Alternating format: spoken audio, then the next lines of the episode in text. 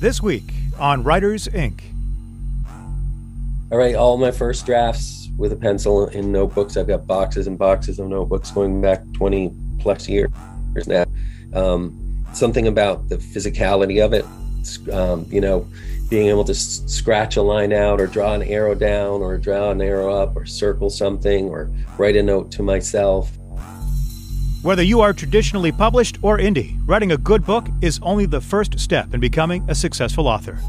The days of just turning a manuscript into your editor and walking away are gone. If you want to succeed in today's publishing world, you need to understand every aspect of the business. Editing, formatting, marketing, contracts. It all starts with a good book. Then the real work begins. Join international best-selling author J.D. Barker and indie powerhouse Jay Thorne as they gain unique insight and valuable advice from the most prolific and accomplished authors in the business. The publishing world is changing, adapting. Do you have what it takes to become a full-time writer? If you're willing to do the work, we'll give you the tools. Get your notepad out. School's in session. This is Writers Inc. JD, are you killing contractors? Oh, I didn't know we were going to go there. Yeah, so I mentioned this garage that I've got going up a couple of times. It's a two-story garage. It's like 1,200 square feet or so. I hired a company through Home Depot in order to put it up. So I figured it would be a no-brainer being a Home Depot company. But the building inspector came out here a couple of weeks ago after they finished putting the roof on and said the roof has to come off because they used the wrong kind of plywood. So they had to pull the entire roof off, redo it, put it back on. They're supposed to be done with this entire garage today. And the inspector came by this morning and he looked at the siding and said, they put the siding up with staples instead of nails. All the siding has to come down. So there's like four guys out there right now pulling siding off the side of this building, and they're numbering each piece as they go so they can try and put it back where it goes. But this has been a giant cluster F for what I consider to be a Home Depot company that I thought was going to be simple and somebody that would be able to knock out a garage pretty easily. Like I could have probably built this myself in less time. But yeah, so that's going on. Yeah, now I know why I go to Lowe's. Yeah. I'd like to introduce our new sponsor, Lowe's. I like how that you're like, they're numbering the pieces. I'm like, are you sure you didn't go to Ikea? Like, what's going on here? I might have been better off going there. I just don't get it. I mean, they've got, thousands of garages behind me. That's what I was told. It's like, how do they, not know what type of fastener you use to put the siding up if that's the case? I mean, you know that you need to use a certain type of nail, but I don't know. Maybe there's someplace in the country where staples are perfectly acceptable, but it is not here on my little island in New Hampshire. That's for sure. So in publishing news, though, I kind of stumbled into something that I thought was cool. Yeah, good segue, right? Yeah, nice transition. So I got this thing that popped up in my email. I'm honestly not even sure how it came up in my news feed, but it's a newspaper out of the UK called The Press and Journal. And the headline is, Aberdeen author's new collection of horror stories vies with Stephen King atop a book chart. So I loaded this up and took a closer look at it. And, this is a newspaper, and they basically wrote this up. And the guy is number one in the horror short stories. Actually, he's number two in the Amazon ranking for horror short stories. Stephen King is number one with The Langoliers. But the reason I'm bringing this up is because this is the first time in the press where I think I've ever seen a newspaper acknowledge an Amazon ranking in a subcategory, like this. I mean, they're saying that the guy is, in the number one, number two slot up there with Stephen King, but they're not pointing out that it's a subcategory.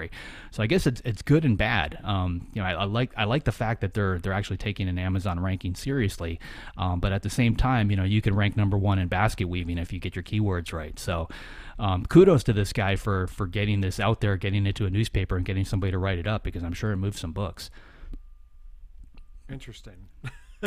Silence from the peanut. No, gallery. It's just funny, like, because like you said, that it could be Obviously, they moved a lot of books, but it could have been any number of things, and it could have been for like an hour. Like, is it still up there? I don't know. Like the newspaper article literally had a screenshot of the Amazon ranking, like the same thing that, like I've captured a million of them when I hit number one, and I've got a little folder where I store them. But I've never seen the press actually acknowledge that. Like, usually if they say number one or number two, it's, you know, the New York Times list, or in this case, it would be the Sunday Times over in the UK. But they're usually, you know, they're quoting a newspaper. I've never seen them quote an Amazon ranking in a printed press before. So it's an interesting turn of events. But, you know, again, like, I mean, to the author, like, that's really cool. I think that he was actually able to do that, spin it into a story, and I'm sure it sold some books for him. So, you know, just something to think about. Like, you can take something as simple as an Amazon ranking in a subcategory and turn it into some real press that can probably move some copies for you. And I think, too, we as authors tend to forget, like, we know what that means and what it means to hit the top of an Amazon category and to be able to say you're a bestseller. But when you say that to people who don't know, aren't in the weeds like we are, they think that's a really, really big deal. Not that it's not, to be, you know, because that is actually a decent category. But yeah, so what I'm saying is, though, like, the perception of that, people – he gets it in the newspaper and people are like, oh, that's a best-selling book I've never heard of. I'm going to go check that out. And probably did help him move a lot of books. Yeah, I mean, so there's plenty of people that hit number one and number two in the subcategories all day long. And like you said, it could happen for an hour. But you know, this is the first time I've ever seen somebody spin it into an actual news story that probably moved a lot of copies. So that's the reason I brought it up. I just thought, you know, somehow that author, you know, a little light bulb went off and he said, hey, you know, I could do this with that. And he got it done. So kudos. Yeah, I just in related publishing news, I wanted to let everyone know that Writers Inc. alum Evan from Story Origin just released a beta read program on their platform. Super cool. I haven't done it yet, but I've looked into it, and it allows authors to give beta read versions to readers and collect feedback all through the Story Origin app. So there's a post. He kind of wrote it up. I'll have a link in the show notes. Definitely check it out. It's a great way to streamline beta readers and aggregate feedback without just resorting to, you know, the usual email method. So definitely check that out. Nice. Cool. Something else I noticed this week: Amazon rolled out performance-based advertising. I haven't tried it yet, and I haven't dug into it, but it looks like it could be promising. I mean, you can basically take a benchmark, like if you hit a certain click-through ratio or a conversion ratio, you can cause your budget to actually move up, which could be useful if you can figure out how to work that. So I'm going to check it out this weekend and play with it a little bit. Yeah, I think it's great that Amazon is continually tweaking their ad platform to suck as much money out of the people running the ads as possible. It's great. Yeah. Hey, if they're working, though, let's go on the other side. If you have an ad that's working and is getting a return, it is nice to be able to, like, that seems like kind of a hands-off approach for you to be able to increase the traffic on that ad and hopefully make more money. So. Yeah, I know personally I go into my ads every Thursday. I've got a little reminder on my computer, 12:30. I look at all my Amazon ads and I adjust budgets based on their performance. So it sounds like this might be some way for me to automate that process a little bit and save some time. And also every once in a while I'll get the email at like 10 o'clock at night saying, hey, this ad is about to run out of, you know, whatever the budget is. And it encourages you to increase it, which, you know, I guess is coming from a particular place over at Amazon. I get why they want you to increase your budget, but, you know, at least this way you can, you know, if there's a legitimate reason for it, you might be able to automate some of that process. Yes. Now every Thursday at 12:30, I'm just going to start sending you text messages. Check your ads. What are you doing, JD? What are you doing right now? Check your ads. I'm going to send him one at 12:40 that says, stop checking your ads and get your words done. You people are brutal. I don't even know why I talk to you guys anymore. I mean, you don't have to. All right, well, let's take care of some business and get to our guest who we really want to talk to. As always, let's give a shout out to Kobo Writing Life, our wonderful sponsors who empower you, the self-publishing author, to take advantage of all their promotional opportunities, all without exclusivity. So if you're interested in multiple international rights, promotions, and price settings, then Kobo Writing Life is the place for you. And remember, it's a book-by-book decision. So if you want to experiment, if you're not wide yet, definitely check out Kobo Writing Life. That's at KoboWritingLife.com. And if you want to become a patron of the podcast and get to submit your questions for the monthly Q&A episode, which we have coming up pretty soon, you can go to patreon.com/writersinc podcast. And that brings us to the guest. And today we have J.D. Eric Rickstad. So this one's going to be fun. So this is somebody I've known for a little while. He lives up in Vermont, a very cool place in the part of the country. New England in general is just very inspirational when it comes to writing. I found that after moving up here, but Vermont is gorgeous and a lot of history around there. He's a New York Times bestseller, and we touched on this last week. He recently changed agents. He's changed publishers. He's kind of changed his model of his books. He moved away a little bit from the thrillers that he used to write to something different. I recently read it. It's called I'm Not Who You Think I Am. It releases, I believe, at the end of the year. Fantastic book, though, and I can't wait to talk to this guy. Here he is, Eric Rickstad. This is kind of this kind of came together last minute, and I'm really excited to talk to you because JD's been telling me a little bit about you. But what he didn't say is that that you have a side hustle as a Brett Favre impersonator. I guess so. Yeah. You got a young Brett Favre look going on there. It's kind of cool. I'm glad it's a young one. I had someone say that at an airport once. Is that right? Yeah, which I had not heard before. When I was a little younger, I would get actually of all people, Jim Carrey. Oh, I can see that. I had better cheekbones then. Yeah. Well, Stephen, I was teeing it up for you because I thought what you were going to say was, I am not who you think I am. Oh, yes. Well, maybe we can edit that in, right? Well, this is pretty cool. You got a new book come out October 5th. So depending on when you're listening to this, mark your calendars or, we'll have a link in the show notes either way. But tell us about this book. And I know it's a bit of a departure from some of the other things you've done. Yeah, it's a standalone, and it's. I've always had a thread of the Gothic in my novels and atmosphere and some influence by Carlos Ruiz Zafon and Donna Tartt and Poe and Jackson and sort of this Gothic take that I like. But this one I really upped the ante . And it, so far the response has been, that it worked. It's a Gothic novel, and it's set primarily in the 80s. It's about a young kid who comes home early from school to discover his father committing suicide.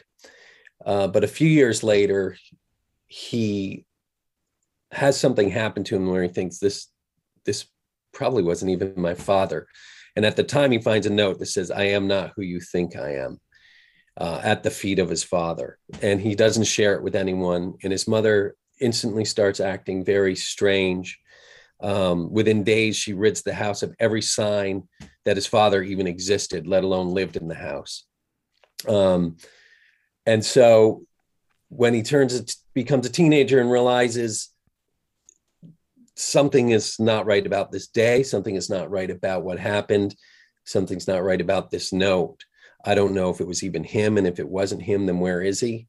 And if it was him that wrote this note, what did it mean? I am not who you think I am. And he starts pursuing that mystery and that investigation, brings in a couple friends of his only friend, Clay, and a girl with whom he's smitten, Juliet, and they start to pursue this mystery.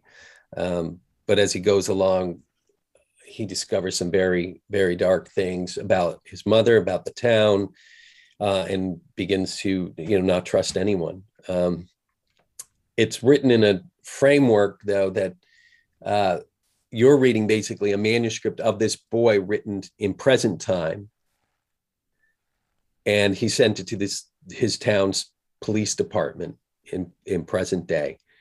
And it starts with the police letter saying, we received this manuscript, we vetted it to find out what was true and what was not.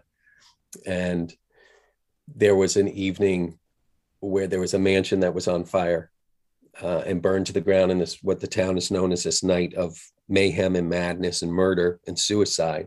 And he was supposed to have died in that fire, and everyone believed he did.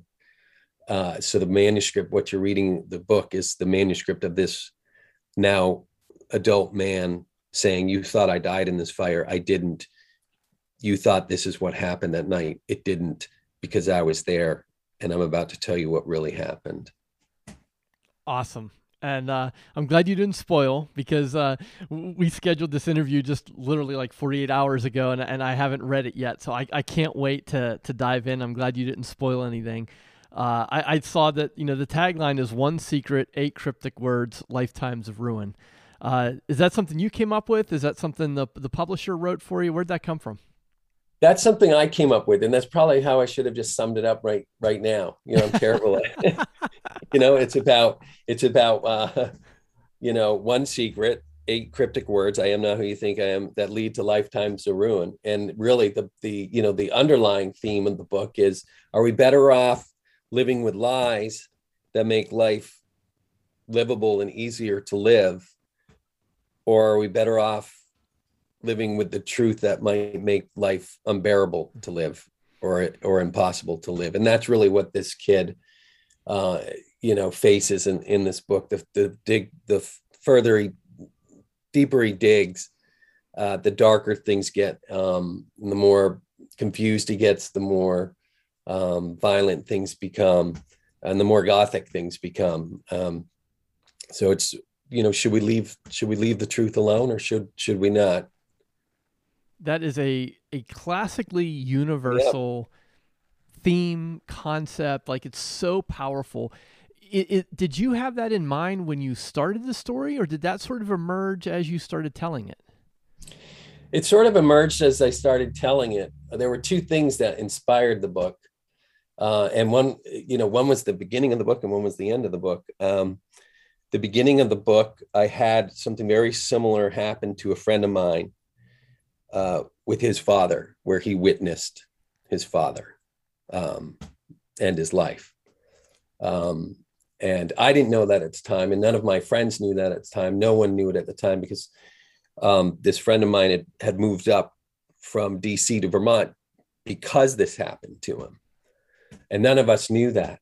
And later in life, he became a hardened criminal. He was the first ever fugitive to be chased live on CNN News, ended him with being killed by the state police on live TV after he had robbed a bank at gunpoint in Denver, Colorado, and run down a cop and killed a cop in pursuit, and kidnapped people to drive him. And I didn't even know it was him at the time when I was watching this live. And then they showed the mugshot, and I was like, oh my God, that's my childhood friend. I just saw this past summer when he was visiting. So there was that, this thing. And then I learned subsequently what had happened, you know, that he had witnessed this horrific thing with his father. And I thought, if he had not witnessed that, his life would have been entirely different. Even if his father had done what he'd done, it's still, to witness it would have been, you know, something that changed his life entirely. And then the other thing was the ending with this mansion burning up on this big estate that's reclusive, and it's the town's most preeminent family, and there's mysterious things going on. It was this was an estate that was basically literally across the tracks from where I grew up. And one night a house and a barn burned down, and we were close enough that we, you know, walked across the road and down the field in our pajamas, along with a bunch of neighbors. It was sort of out of Faulkner, you know, to watch his house and barn burn, and really not getting any details about it in the newspaper about what caused it. Although there were always rumors that there was something intentful, you know, there was an intent behind this. It was we always believed there were rumors that it was, you know, arson, that something had gone terribly wrong in this family to cause someone to burn their own house down. So those two things were there: this awful thing that happened to this kid, this mansion burning on this estate. And then as I began to write it, I discovered the note myself, which is how I write. I seldom plot anything out or outline, because I think, for me anyway, it works for many people to do that. Many, many writers write great, fantastic novels that way. But part of the magic for me comes in discovering it as I go.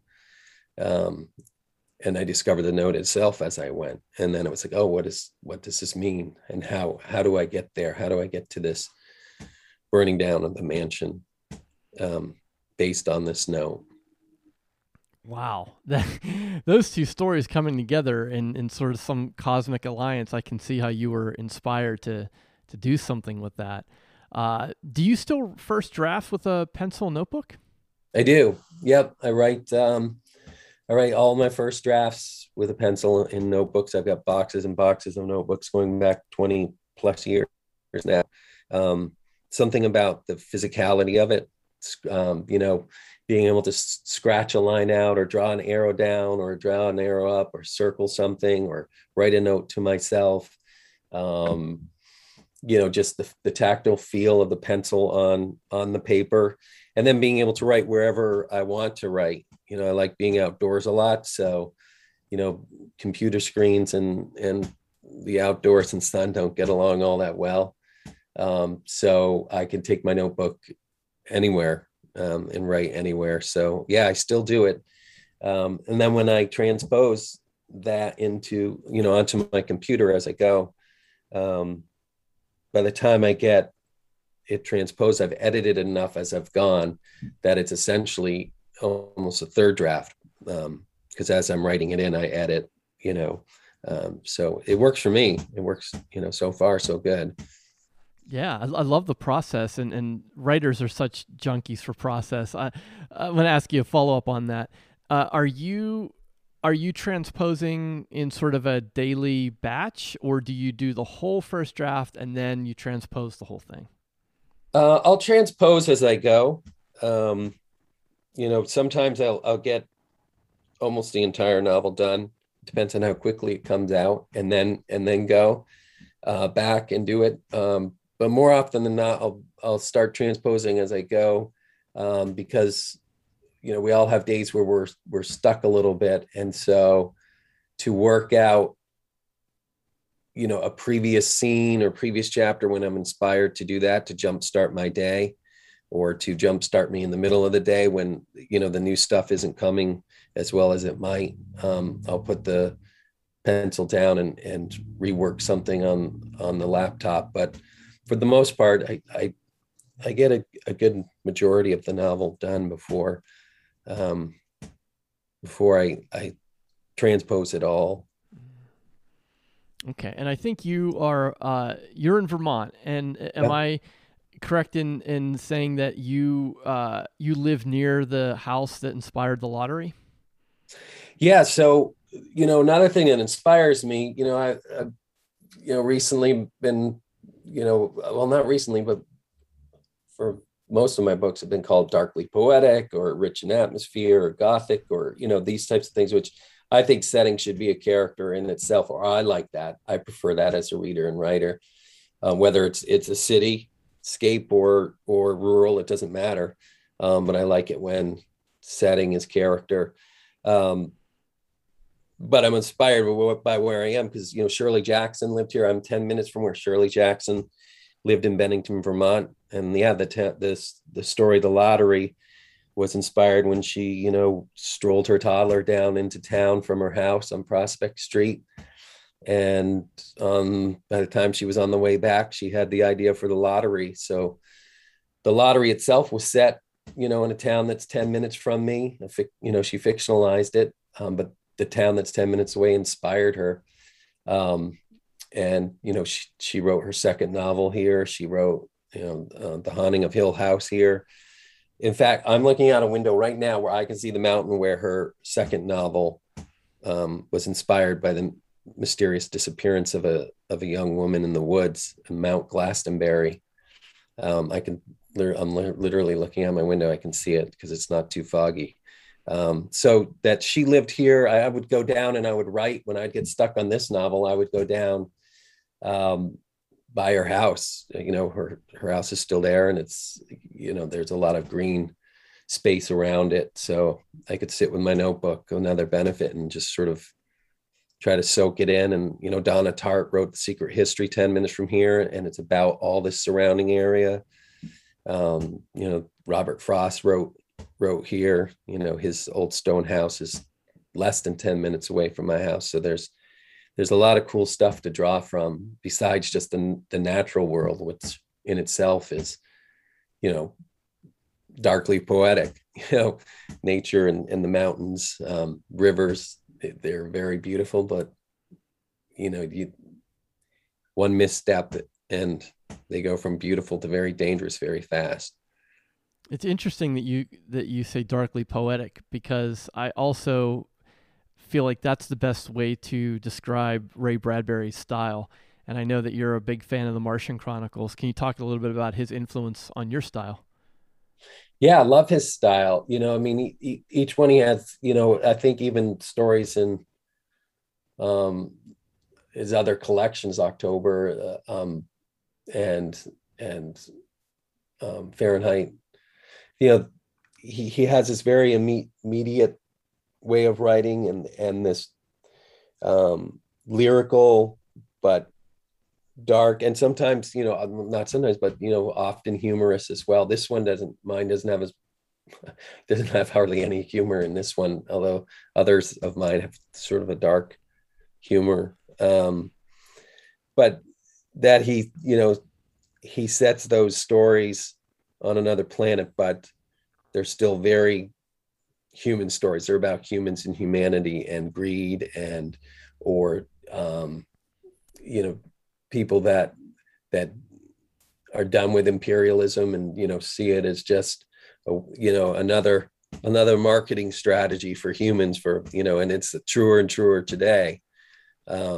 So, but yeah, his writing style influences mine as well. And just that sheer storytelling ability, you know, you can be darkly poetic and, you know, play with language and all of those things, but you better not get in the way of the story either. And I think he balances that really well, along with, you know, numerous other writers too, of course. But yeah, I think we have a lot in common as far as reading preferences. I'm a huge Bradbury fan, and I saw that you picked up a nice cheap used copy of The Road at Martha's Used Books. Yeah, right. Cormac McCarthy's another one who I think falls into that darkly poetic and beautiful. Oh, definitely, right? Without a doubt. Yeah, without a doubt. And you know. He's someone you can, or I can, and millions probably could read just for the prose alone, you know? So yeah, he's another great one at that. Yeah. I think The Road is probably in my top 5 books of all time. It's one of the masterworks I go back and I reread, you know, periodically, because it's just, there's so many layers to it, you know, and I pick up something new every time. It's like listening to a great song and hearing something new on your, you know, 1000th listen. So I can totally appreciate that too. It is. Yeah. The Road and the Blood Meridian's another one I go back to frequently, even just to read passages, you know, to just get inspired by prose alone. Yeah. Yeah. Yeah. JD told me that you have a new agent. And I thought, there must be an interesting story there. Can you tell us a little bit about that? I have a great new agent with Shane Salerno at the Story Factory. And, you know, a few years ago, I was at a place where I needed a new agent. The agent I had was great, wonderful agent, boutique agency. But he was removing himself more and more from the daily grind of it all, justifiably so. And so for myself, it made sense to me to sort of look elsewhere and start to cast that net again. And Shane got back to me right away. And we had great conversations, and, you know, he's all out for his authors, just all out. And always there and very strategic and always thinking and always, you know, 6 moves ahead of, you know, with strategy and, you know, helping to get the most for his writers and also, the best fit, you know, author with publisher, you know, and he set me up with Blackstone, and they're just fabulous. So, you know, it's been really good. It's been great. Had you had Shane in mind from the beginning, or were you sort of surveying the field and seeing which agents might be a good fit for you? Well, you know, what was interesting was that, you know, I'd seen Shane's name with what he did with Steve Hamilton several years back. And,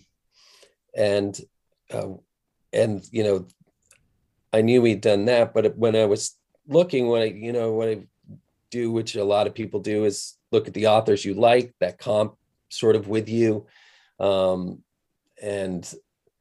that you just admire and are sort of in the same vein, at least. So I put together a list of authors that, you know, write in the same vein as I do, or same genre, and that I also really admire and who are also successful at it. And, you know, one was Lou Burney and one was Meg Gardner, who had given a blurb for Lie in Wait very generously. You know, one was Don Winslow, Steve Hamilton, Bill Beverly, you know, a lot of writers. And so then I went to check to see, okay, well, who has what author, you know, what agent? They all have the same agent, and it was Shane. And so it's like, okay, well, that makes sense. So he was one of a number that I had approached, that I sent out emails to, saying, you know, I'm at this juncture. I wrote The Silent Girls in this successful crime series and these couple standalones, and I'm doing this, and here's where I'm at in my career. And I'm looking, you know, for an agent to help me with the next part of my career. And he got back to me within minutes of sending that email. So I did speak with some others, but he was, and many of them were gracious and you know, offered themselves as agents, and I, you know, appreciated that. But Shane was the best fit at that time, and still now, you know, for keeps. Yeah. What's an example, or what are some things that Shane does for you that you're impressed by, or you didn't expect, or that he's just really good at? God, what isn't he good at? I mean, seriously, he's really involved. I mean, if you look at, you know, the other writers that he represents, he is very, very smart and patient and strategic, and knows how to time things well. He won't rush something, you know, even, you know, authors are a very neurotic bunch. We get very nervous, or I do, you know, and he's very good at the psychology of it. Like, just hold tight. We're working on stuff. Don't worry about it. And, you know, then I can go and just keep writing, and not worry about it. And know that, you know, he and the people with him at the Story Factory are constantly grinding away and thinking about, you know, you look at the launch of Falling by T.J. Newman this summer, and every single writer he works with, Janet Ivanovich he brought on, and, you know, he works with that author and with that book that's coming out methodically, patiently, strategically, in a very smart, savvy way. That's customized at that particular book at that time with that author and that publisher. And he does a lot of work himself. You know, he puts together, you know, videos that you see on Twitter and you know, the trailers and, you know, has a very hands-on approach as well. As so he does everything really well. Are you having... And he's there for it. You know, he believes also that, you know, writers should get paid. And are you having conversations with him about your future projects, like creative directions, book ideas? Is that kind of something you share with him as well? We haven't shared it that much because we haven't really needed to. You know, he signed we signed a 2-book deal, and the next book's done, and I'm working on the next book after that. So we haven't really needed to at this point. Yeah. You got your plate full for the time being. Yeah. Yeah. That's a good place to be, I would think. Yeah. You know, I write every single day, like I assume most writers do. So, yeah. Do you? I know we touched a little bit upon the first drafting, and you like to go outdoors. Do you have a particular time of day that you like to write, or a certain place that you prefer? I mean, I write as soon as, you know, sometimes I'll write before the kids are even up. And then once they're off to school, or, you know, situated during the summer at a camp, sometimes they're home during the summer. But, you know, I write first thing in the morning, you know, after some coffee and breakfast, and on and off all day until, you know, it's kid time again, at whether it be, you know, 3 or 4 o'clock, depending on school or camps, or even if they're home all day, you know, I'll still work and mix it up. But outside on my back patio, I like a lot, you know, I'm close to the refrigerator, I'm close to the snacks, but it's still peaceful, and, you know, we're sort of got our own little spot. And then there's places on the river, and there's places I've gone up to Mount Glastonbury where that woman, many people have disappeared actually. But that influenced, you know, Shirley Jackson's novel. Yeah. Places along the river, and in the woods, and around the house as well. Yeah. Just not at Lambeau Field. No, I never have that there. Maybe Gillette. Maybe I should try writing at Gillette. I don't think Belichick would like that too much. No, probably not. Maff is this guy. Is that Favre? What is that? What the hell is Brett Favre doing? Oh, he's writing a book. That would make sense. I'm out of here. Oh, hey man, it's been a really pleasant conversation. I'd like to kind of wrap up with a question we ask most of our guests. And I think this will be interesting for you because you've been doing this a long time. You know, the publishing industry is it's undergoing a lot of change pretty quickly. What do you see on the horizon in general for the industry in, say, the next 3 to 5 years? I see only good things. You know, I see more and more writers being included as they should be. More and more voices included as they should be, as they should have been for, you know, millennia. And as far as like technology and getting books out there, and the ways people can read, and the way people can find out about books that, you know, are the books that they want to read, that they're seeking, or introduce them to entirely new authors or entirely new genres. You know, I put it this way, reading is not dead, as they keep saying it is, whether it's in the physical form of a, you know, hardcover or paperback, or whether you read electronically. I mean, I see nothing but good things on the horizon as far as publishing, and hopefully, you know, bringing in more writers and hopefully paying them better too. I think, you know, social media has given a lot of writers a way to have leverage when they join together and sort of voice their concerns about how things are done business wise, you know, and that combined with agents being able to do their job, you know, to get them to you know, pay writers better along the way, or give them better royalty structures and things like that. I think it bodes well to readers, writers, you know, and publishing in general.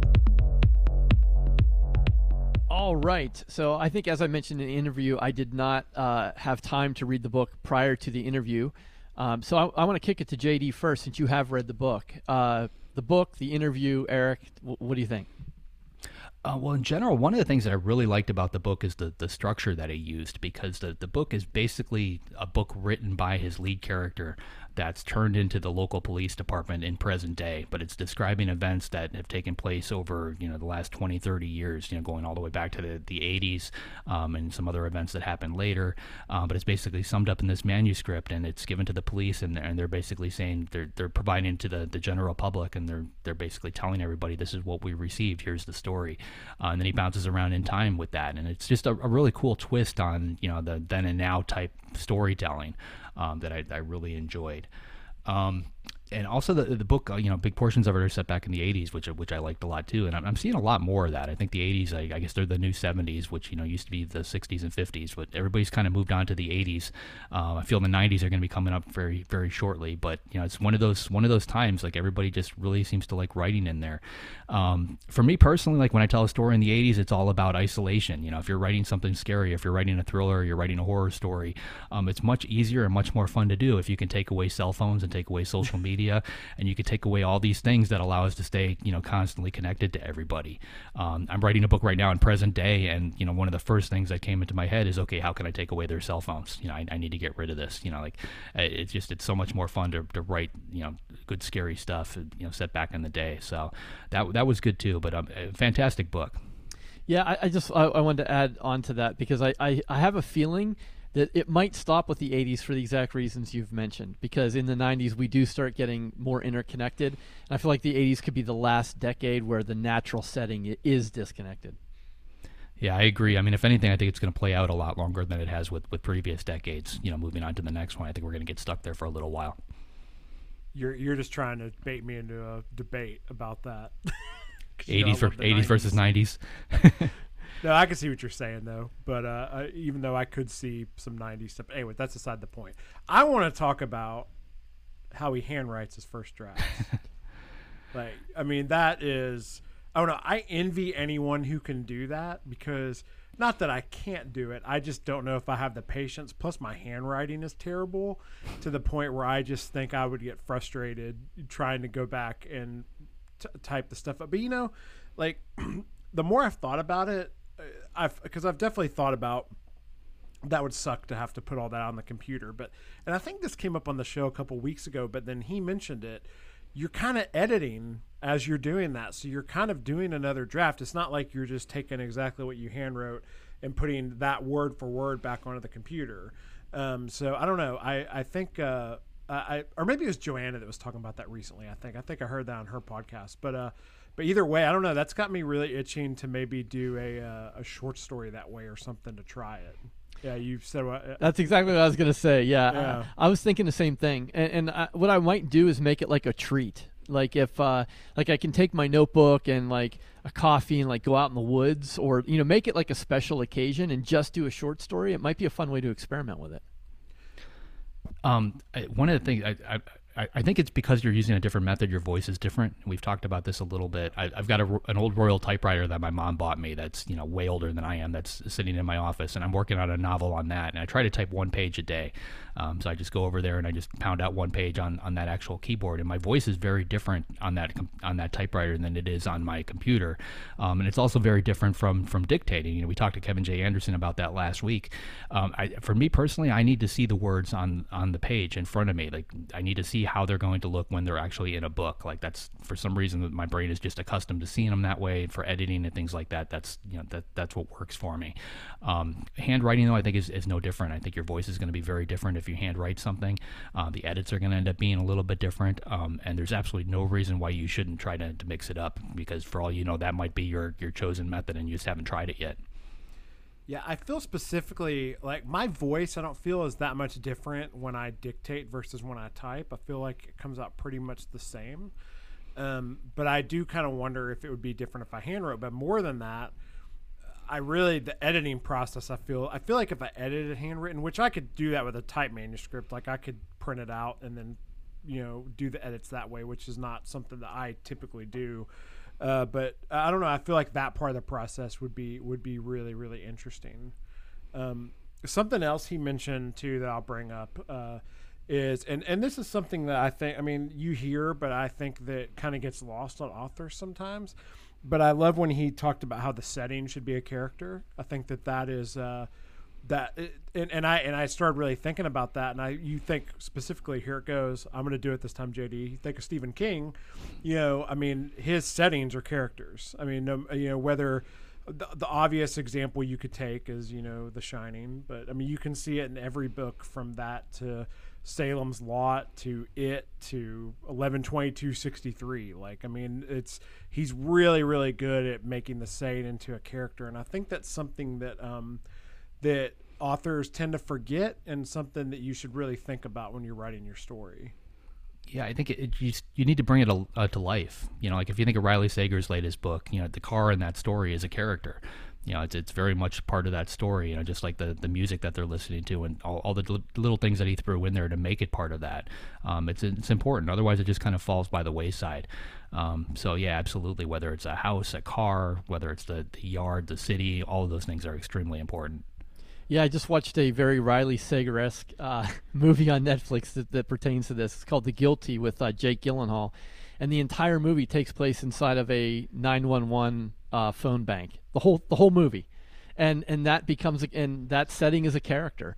And it's that sort of, I mean, it's like what Riley does, because it's very specific, but it's this whole idea of utilizing the environment as part of the storytelling mechanism. Cool. Anything else on Eric? He was a fun guy to talk to, very, very down to earth. Yeah, he's one of those guys, if you run into him at a conference, definitely pull him aside and chat him up. He'll fill you in on his past, you know, career and where he's going, and you know, he can help you avoid a lot of those hurdles that we all tend to run into as we're trying to feel our way through this place. Well, cool. So, JD, who's next? Next week, we've got MJ Preston. He's a horror author out of Canada. A couple books out there. It should be interesting. Excellent. Well, to our listeners, make sure you go to writersincpodcast.com and grab the free Revision Masterclass, where you can see the storytelling process from beginning to end. We'll see you next episode, and have a great week of writing. Thanks for listening to this episode of Writers, Inc. Access the show notes and leave a comment at writersincpodcast.com.